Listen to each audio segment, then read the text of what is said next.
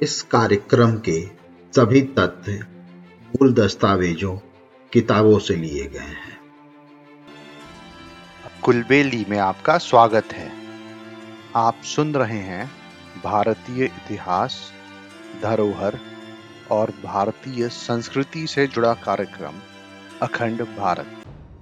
भारत के आज़ादी की कहानी के आठवें एपिसोड में आपका स्वागत है। अभी तक आपने सुना अठारह की क्रांति शुरू हो चुकी थी। क्रांति का दिन 31 मई तय हुआ।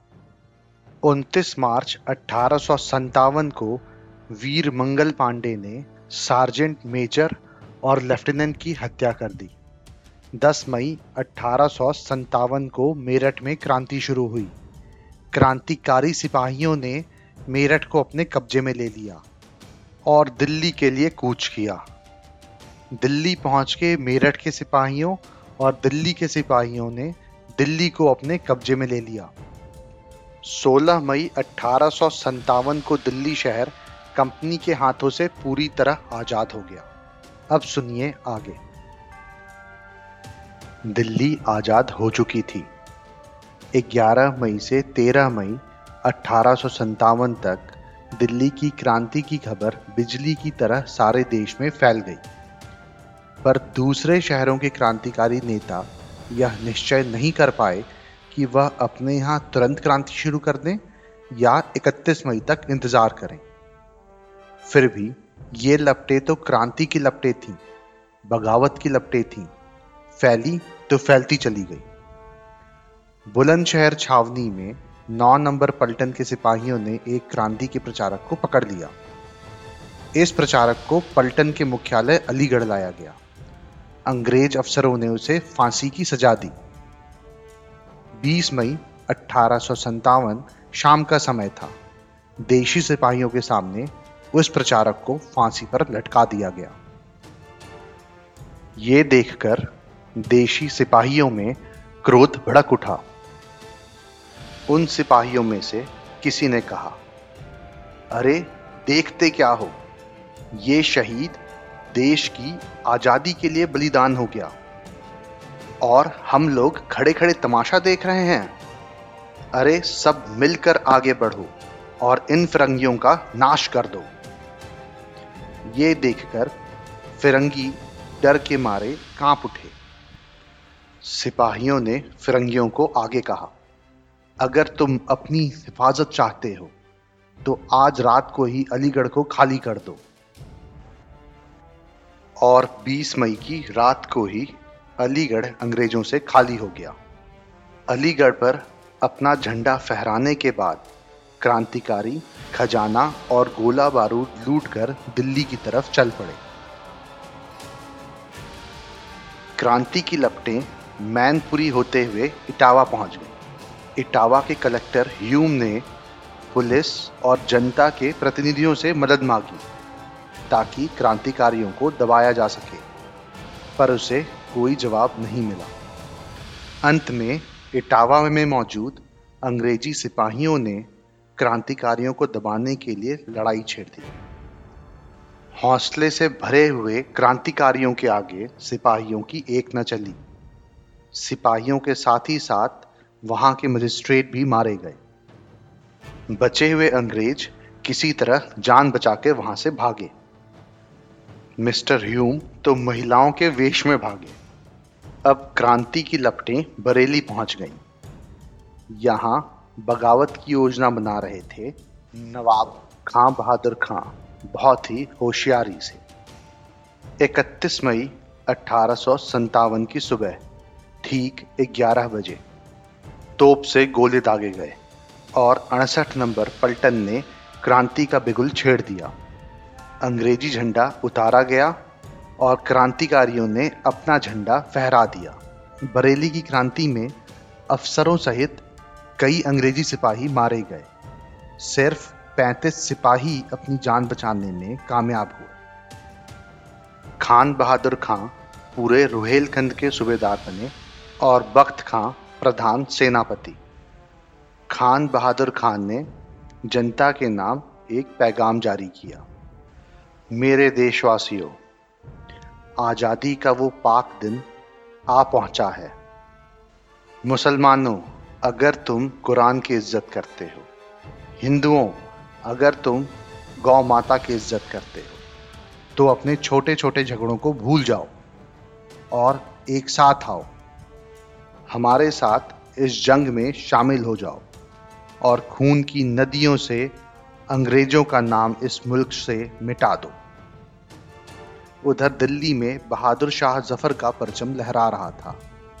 उनके निमंत्रण पर बख्त खां भारत के सेनापति बनने के लिए दिल्ली चल पड़े। उनके साथ शाहजहांपुर, बदायूं और मुरादाबाद से आई देशी पलटने, तोपें और खजाना था।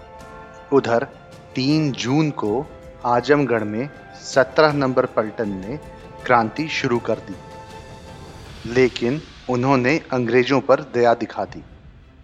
उनके वहाँ से जाने का प्रबंध किया और खजाने, गोला बारूद, इन सब पर कब्जा जमा लिया। 4 जून अठारह को ये चिंगारी बनारस पहुँच गई। ये सारी घटना होते हुए देख अंग्रेज़ी अफसरों ने यह तय किया कि देशी सिपाहियों से उनके हथियार जमा करवा लिए जाएँ। सभी सिपाहियों को परेड ग्राउंड बुलाया गया। अंग्रेज़ी अफसरों ने जैसे ही सिपाहियों को हथियार रखने का आदेश दिया, सारे क्रांतिकारी सिपाही अंग्रेज़ी अफसरों पर हमला कर बैठे। अंग्रेज़ फूट डालो राज करो में बहुत आगे थे। अंग्रेज़ों ने सिख पलटन को क्रांतिकारी सिपाहियों का सामना करने के लिए आगे किया। लेकिन मुकाबला तो दूर। सिख पलटन अपने सिपाही भाइयों से गले मिलने लगे। जब मुकाबला ही नहीं तो लड़ाई कैसी? अंग्रेज़ों को शांतिपूर्वक बनारस से जाने दिया गया। क्रांति की ये लपटें पास में ही इलाहाबाद पहुँच गई। इलाहाबाद के किले के अंदर बारूद और असलों का बहुत बड़ा भंडार था। जिसकी सुरक्षा देशी पलटन और कुछ अंग्रेज़ी सिपाही करते थे। देशी सिपाही तो क्रांति के लिए तैयार थे। उन्होंने बहुत ही चालाकी से अंग्रेज़ों को भ्रमित रखा। 6 जून अठारह को एक बार फिर अंग्रेज़ अपने तसल्ली के लिए देशी सिपाहियों से मिले। देशी सिपाहियों ने बहुत बुद्धिमानी से अंग्रेज़ों को गले लगाया और उनको कहा, हुजूर, आप बिल्कुल चिंता मत करें, हम तो सिर्फ़ आप ही के साथ हैं। उसी रात जब अंग्रेज़ खाना खा रहे थे तो अचानक बिगुल की आवाज़ गूंज उठी। अंग्रेज़ घबरा गए, इस वक्त ये बिगुल की आवाज़ कैसी? बैरकों से देशी सिपाही अपने हथियार लेकर निकल पड़े। चारों तरफ़ भगदड़ मच गई।